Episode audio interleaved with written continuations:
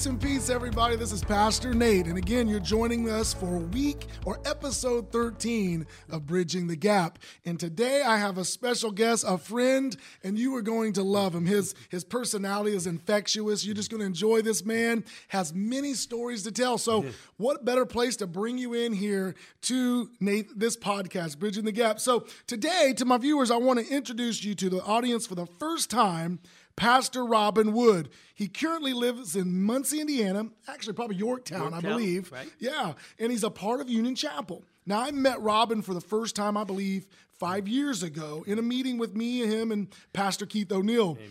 And ever since, this guy has left a huge impact on me with his out-loud personality and zeal and excitement for planting churches across the United States of America. Welcome the people, Robin Wood, if you will. How are you, Nate? How you doing, Robin? Very good, very good. It's my pleasure to have you. I'm excited about this. My joy to be here. Me and Mark Schlescher, who runs this particular podcast, we talked about it. He said, hey, you need to bring up Robin Wood sometime. I said, can we get it in 30 minutes? I don't know. I don't know. But we're going to make it happen today. So I appreciate you coming and taking the time out of your busy schedule to come and just grace us with your presence. So today I just want you to give a little insight. Today we're just going to talk about you. Always usually start off with an episode for people to kind of introduce themselves, tell their story a little bit. So give our viewers a little insight to your story and where it all began with your journey into ministry. Well, my journey in the ministry was really tied to my conversion story. Even though I was raised in the church and kind of quit going as a teenager, and my dad was actually a music pastor. Okay. That's a fun story because I made a deal with my mother to work in the nursery, not to embarrass my dad when I wanted to quit coming to church. So I didn't go the last 2 years of my high school life to a church, but I did go work in the nursery, and I've always loved kids because of that. But then I came to Anderson College on a basketball scholarship at the time, and also played golf at Anderson College, now known as Anderson University. It was called the Hoosier Buckeye Conference. And I was really far from God. Didn't want to be in church, didn't want to be a part of that, but had made that deal with my mom. And so Mother's Day coming up is special to me because my mother kind of was that negotiator. And I've lost both my parents now. My dad just died really a few months ago at 95 and had a really great life. And so we won't go into that. But what eventually happened was I came to Anderson College and kind of went every path you can go except a path with God. And the second semester of my freshman year, I still tell this story, they had a group called the God Squad. I like these guys because they're always praying for me, you know, to quit swearing, to quit acting the way I was. And sometimes they'd pray for me out in the hallway, and I didn't like that. But one night, their guitar player got sick, and they found out I could play guitar. So they asked me to come, and here's my deal. I go, I'll play for your little sing-along thing, but when you start giving your testimonies, I'm out of there. But here's what happened. I heard a guy named Freeman Blade and Bucky Bookhart and David Noel. These guys were basketball and football players. Eventually, Freeman Blade became a dear, dear friend and went on to play in the CBA and the NBA. They gave their testimonies that night, and I was going to slip out, but as I listened, I was so compelled. All of a sudden, I found myself up front kneeling and weeping over my life and giving my life to Christ. And it literally, of course, transformed me forever. And some radical things began to happen for Christ in my life. And I didn't go to youth group most of the time. I didn't go to church. But there was a youth pastor in our life for my sister and brother named Ken Mishler. And after I came to Christ my second semester, and I love telling this story because I was never first choice. Come on, just laugh out there if you've never been first choice. So he asked a couple of smarter people and brighter people to be the youth pastor at the Eaton Church of God, just maybe 10, 15 minutes from here. And they said no. And then he asked me, he'd heard about my conversion experience, and you know what?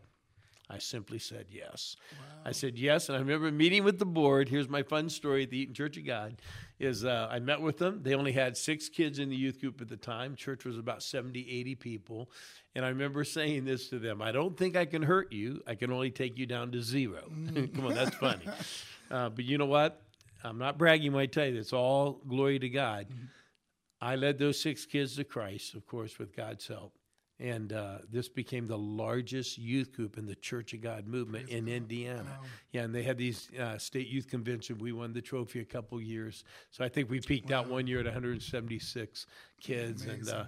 And And so that's a big part of my story. And so this place means the world to me. I never thought I'd be living back in Indiana, right. But now I'm at Union Chapel Church. Okay. And so that led me many different paths. We're going to talk later about me getting to plant a church in Phoenix, but it led me back here, and you won't believe this, but one of those 6 kids that I led to Christ was a cheerleader.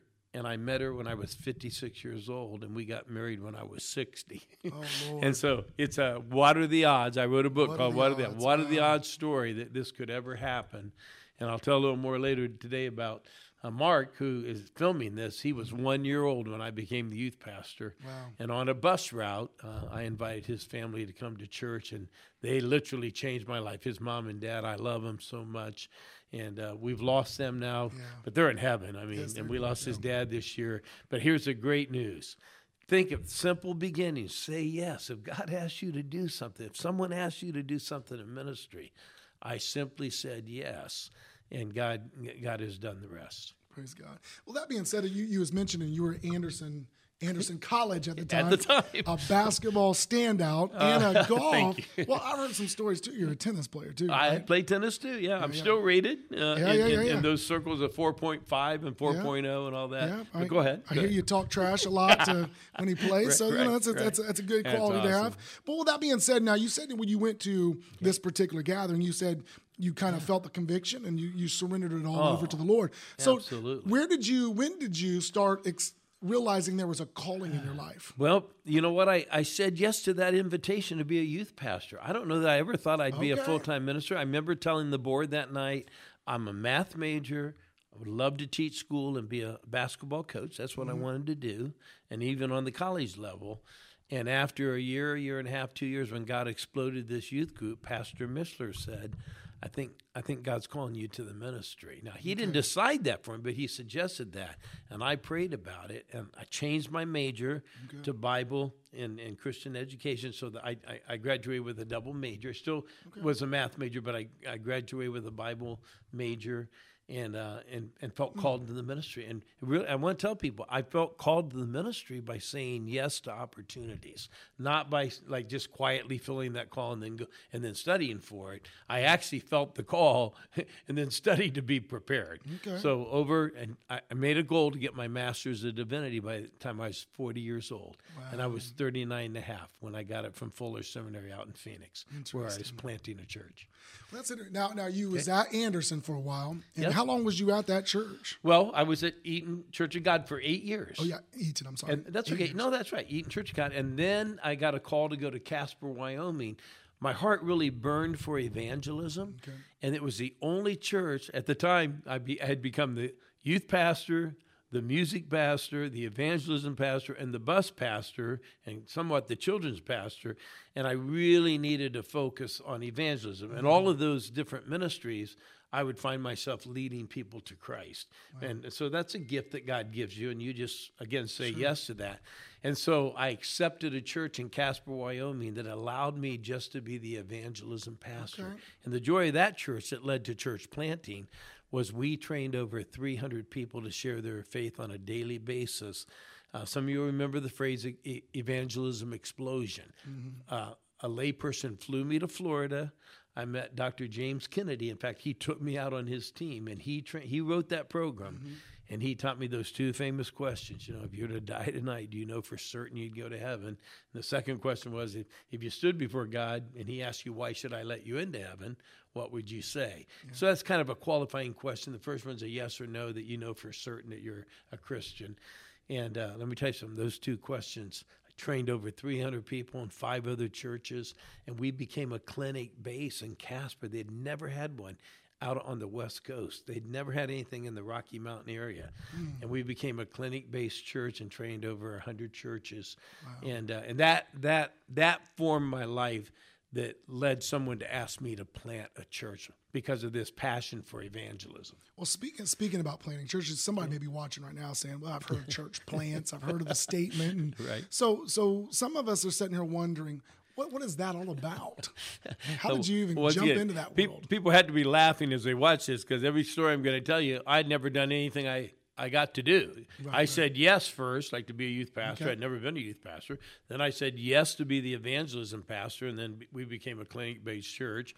And then, in fact, that church was running 90 people, and it grew to over 700 people, and now runs over 2,000 people in Casper, Wyoming. But in that setting, I was asked to plant a new church in Phoenix, Arizona. And once again, Nate, I said yes. I said, I'll pray about it. And then they interviewed me and knew nothing about it. In fact, when I planted a church, there was only one conference in the Midwest that I went to over on the campus of Anderson College. There were over 800 people there that day. And out of that group, I was the one that said, yes, I'll go plant in Phoenix. Wow. And so it's an amazing story. I don't know when you want me to tell that particular story, but we started, I cast the vision to 90 church people. Mm-hmm. So I'm going to make you church people laugh. I thought I had some influence, and don't worry, only 6 said yes. So I had no charisma at all. Mm-hmm. I shared the passion. Could we start in a school? We had no money, no people, no building. And so in 1987, I cast that vision on July 1 over a period of 6 weeks. And then we ran across a man who had written a program called The Phones for You. Mm-hmm. And these 6 people, along with a few helpers, made 23,000 phone calls to invite people to come to the first day of service. I'll never forget it, October 18th, 1987. 305 people walked into Pueblo Middle School. You know the joke. If you can start a church at a school with the initials PMS, you know God's in it. Come on, that's funny. So we just celebrated that day, and you know what? 13 people gave their life to Christ. And we never looked back for 18 years. And God grew that church to over 4,000 members. Now you're talking 4,000 members. You went to the deserts of Arizona. With 6 people, right. So what was you feeling God pulling you to Arizona, or was it just something that they said? No, that has a story behind it. As a child, I loved basketball, okay? Mm-hmm. And my childhood hero, when I was in 6th grade, was a guy by the name of David Sebastian. And David was the point guard for the Middletown Middies, won a state championship.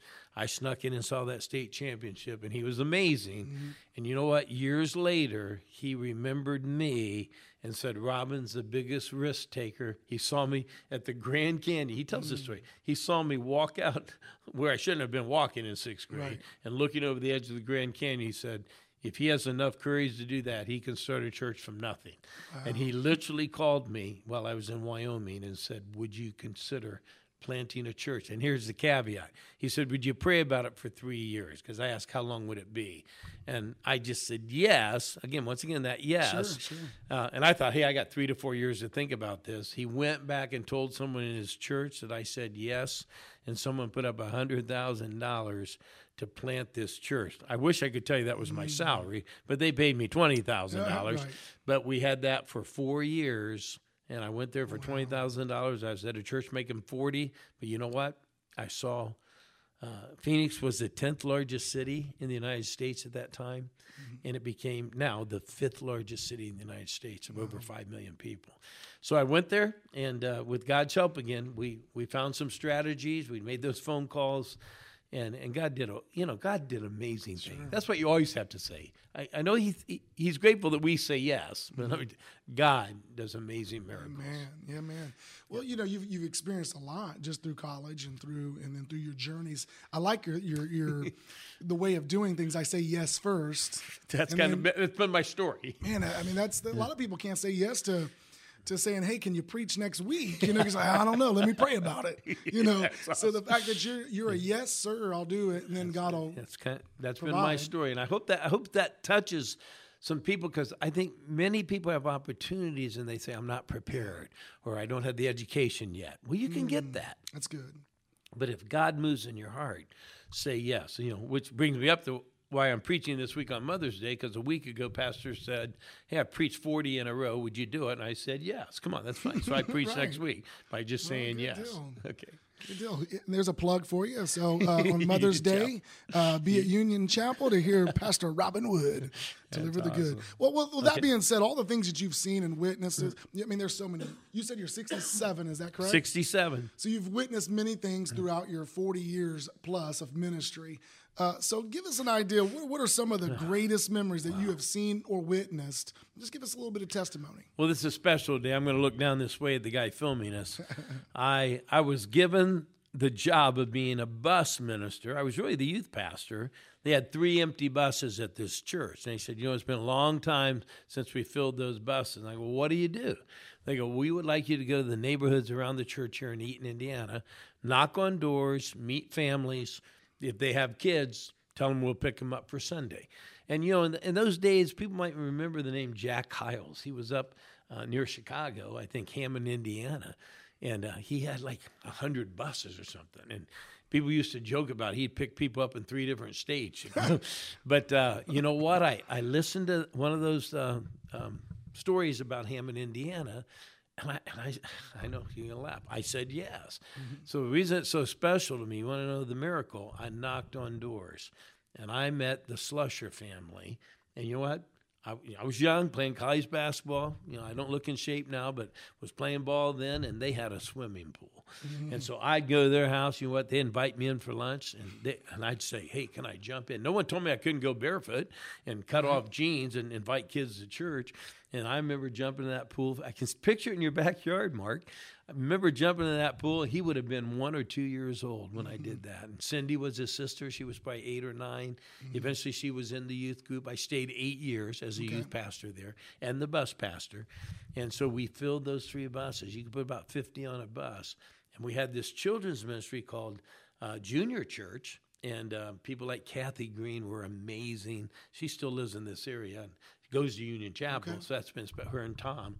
And so we still talk about that. The special kids like Mark and Cindy came, and his mom and dad gave their life to Christ. First his mom. His dad was kind of far from God like me, so I related to that. Mm-hmm. And then he came to Christ, and then these kids came to Christ. And lo and behold, what are the odds I would meet that cheerleader that I met when I was 19? She was 12. And then I met her again at 56, and we got married. And she found Union Chapel. But here's the good story there. The week before I left Eaton, Indiana, at age 28, to move to Casper, Wyoming, I went to a unity service. So here's a miracle. And I met Pastor Greg Paris. He was only 27 years old. I was 28. And I met him one time. Think of this. One time at age 28, and didn't meet him again until I was on the back row of a Christmas Eve service when I was 60 years old. Wow. And just got married. And I went there because of my wife had found that church. And he walked to that back row. He told me he never walks the crowd. That's not how he's wired, like me. And he saw me and called me by name and asked me to meet him at Red Lobster the first week in January after that Christmas Eve service. And then he asked me, would I help him plant 10 churches? Wow. And I said yes. And now I think we planted like 13 and 7 house churches in Kazakhstan. So altogether, God's done an amazing thing. I've been involved in about 89 church plants and about 8 house churches in the Soviet Union. Wow. And so it's been an amazing story from Belarus to Kazakhstan. It's just been amazing. Yeah. You think about it, the journey that we go through in our life. We can't take things for granted. People you run into will come back, and they'll eventually be that blessing to you. Wow. And it's just amazing to see how your story with Greg, Pastor Greg, and how it's unbelievable came full circle again. When people don't believe in miracles, I can tell you bigger miracles, but that's huge. Yeah. That what are the odds that he'd walked that congregation that night? Look, I wasn't applying for a job. I was working for Feed the Children in Oklahoma City. In fact, our first year of marriage, because I had a job, we lived apart. So I was only home for that Christmas Eve service. Oh, wow. So if he doesn't walk that service that night, I didn't go there on a week-to-week basis. I went back to Oklahoma City to work for Feed the Children. So and think of Mark now coming into my life, and he brings me back into his life, and that's why I know you. Exactly. Because he invites me to Destiny, and I come and love Bishop. You know, Bishop O'Neill's amazing. And Bishop was the worship leader for Pastor Greg Paris. So you see the orchestration of God through relationships. Yeah.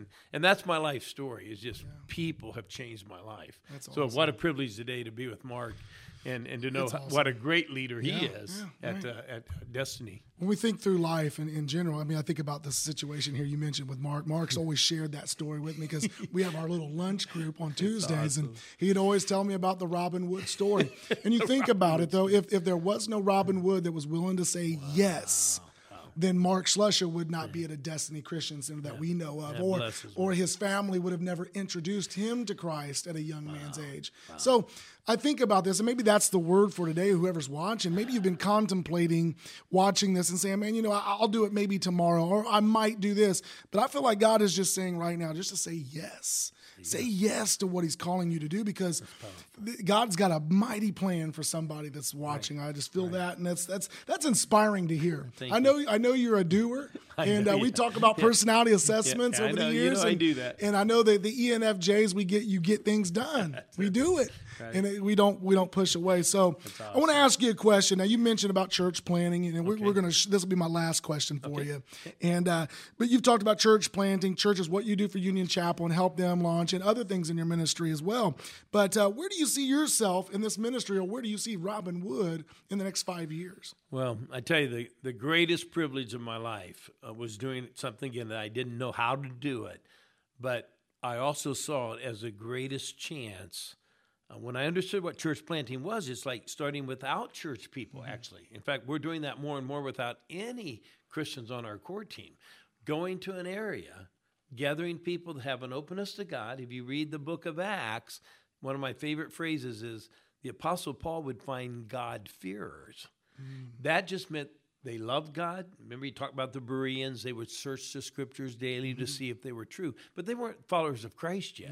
So he would find God-fearing people. Like and I consider Martha and Fred, Mark's parents. They had a respect for God and a love for God. Yeah, yeah. And then we get to share the gospel in the greatest way. It's been declared through other than one-on-one to lead someone to Jesus. Listen to me. Planting a church is the number one way to reach people that are God-fearers and that have not yet heard the whole message of Jesus and his life and death and resurrection on the cross. So I moved into that, and it became the greatest launching pad. And so now I get to find, now at my age, I get to find young, and you know I believe in you, to plant a church someday, is God's given me an assessment tool to find people that have these characteristics to reach God-fearing people and to plant new churches. And so, and you know, I've been able to do 89 now, and I've learned that in the places where we're not allowed to have churches, like Belarus and Kazakhstan, the fire is even more ignited. Wow. So the house churches can multiply, and you don't get caught up in building a building. You don't get caught up in all the, you know, in the United States, we still have these big finances, how much it costs to get land, or eventually, even if you raise up a new church and a school, like I've done probably now 89 times, you finally have to build a building once you have a church. In other countries where that is not allowed, now we get to focus totally on people and just simply share the message. So that's become very exciting to me, that I see my future in planting different kinds of churches, and it's all the body of Christ. My greatest story, I just told you when I sat down, and we need to wrap up this session. You've heard maybe of Life Without Limbs, Nick Vujicic. Listen, this man's amazing. I met him a year and a half ago. He just brought me full-time on his staff to plant churches in prisons. He's been in 225 prisons in the last 3 years. And he asked me, would I train these men who have come to Christ? They've even gotten their MDiv sometimes in prison. They're going to be in for 20 years. Our little joke is, you don't get to get rid of your pastor. I just get you to train you, you know. But can you picture this? I was just in 2 prisons in Florida last week near Jacksonville, and I trained 4 young prisoners. And they're going to raise up, they're already raising up the church. And they have 50, 60, and now I'm training them the same way to go into their influence and to bring these people into the body of Christ. Now listen, I didn't know this was part of the deal. We went, and it was so effective that the chaplain invited Nick to come and do a big evangelism crusade in the yard.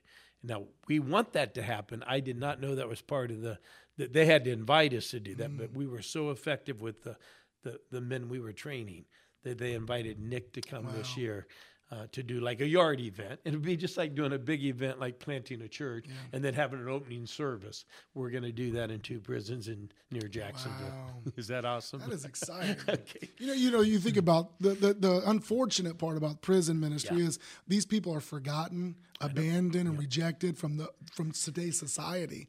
But yet they're still out there and they need the Lord. They need help. Exactly. They need ministered to. They need to understand, because some of them are never going to get out. And so they need somebody to build them up spiritually, emotionally. Right. So praise God that you're doing something like that. I'm excited to see what God's going to do. I always ask this question to my guests, you know, that question about vision. And so appreciate you sharing that and taking your time with us this morning. And so I appreciate you watching. Now I know. Now, Nathan, I'm going to say something. Yeah. And I want them to contact you for this. Okay. If anyone feels compelled, they got that stirring inside to say yes. They contact you. You and I, we'll train them. Amen. So I'm not trying to make a pitch here, but that's what God's done. I've always said, whoever fills this call, and my joke, you know why you should hire me. I jokingly say, because I'm the best. Come on, laugh. But then I say, I'm also free. Come on, you got to hire someone that's free. It's the best. And, but you know what? God showed me, don't you dare ever charge a church planter anything. Mm. And so now he's opened this door so big, and God's provided. That's awesome. Isn't that awesome? That is so great. I hope someone contacts you and says yes. I do too. Yeah. Also, I know you say you have many churches that are out right now that they need support as well. Absolutely. Now, is there a way that some people maybe can get in contact with you to say, hey, I want to be a blessing to this person that's having a ministry, because you're in so many states. We'll talk about that in our next episode. Well, that'd be great. Right? We're not here, of course, to raise funds, but I have Robin Wood Ministries. It's Robin a 501c3. Okay. And all that money, 100%, like I told you, because I don't charge, goes out to church planters. And if they wanted to go through maybe a larger church planting organization, Union Chapel. Here in Muncie, if they would give to and put on their church plant, 100%. They don't keep any administrative costs, you know, and they send us to the prisons, and then we provide materials, books, Bibles, everything in the prisons. So if someone wanted to do that, again, it's not a fundraising podcast, sure. But those would be the two ways to contact through you our two organizations. Make that happen. Also, I know the gentleman that what would you say his ministry was, Without Limbs? Oh, Life Without Limbs, and that's Nick Vujicic, okay? Yeah. And I know you can go find him online, too. Oh, you can. Put Life Without Limbs, and he'll pull right up. You've probably seen him and don't even know it. You know, and they have. TV shows, and, you know, he may be, I would say he is the leading evangelist in the world today. He's preached over 1 billion people. My goodness. Was born without arms, and he has one toe. He texts me every day. He doesn't do a voice text. Right. He texts me every day with that big toe, and I tell you, he's quicker than I am with all my fingers. And Nick, I say, Nick, amazing. You amaze me. And listen, I have one phrase I always use. I feel this about you and Mark. You're the real deal. I say about Nick. Nick's no fanfare, even with all that he's been through, and he's a big, big person out there for God. But listen, he's the real deal. He only wants people to come to Jesus. And his newest vision is to train 1 million Christians to share their faith. That's awesome. 1 million.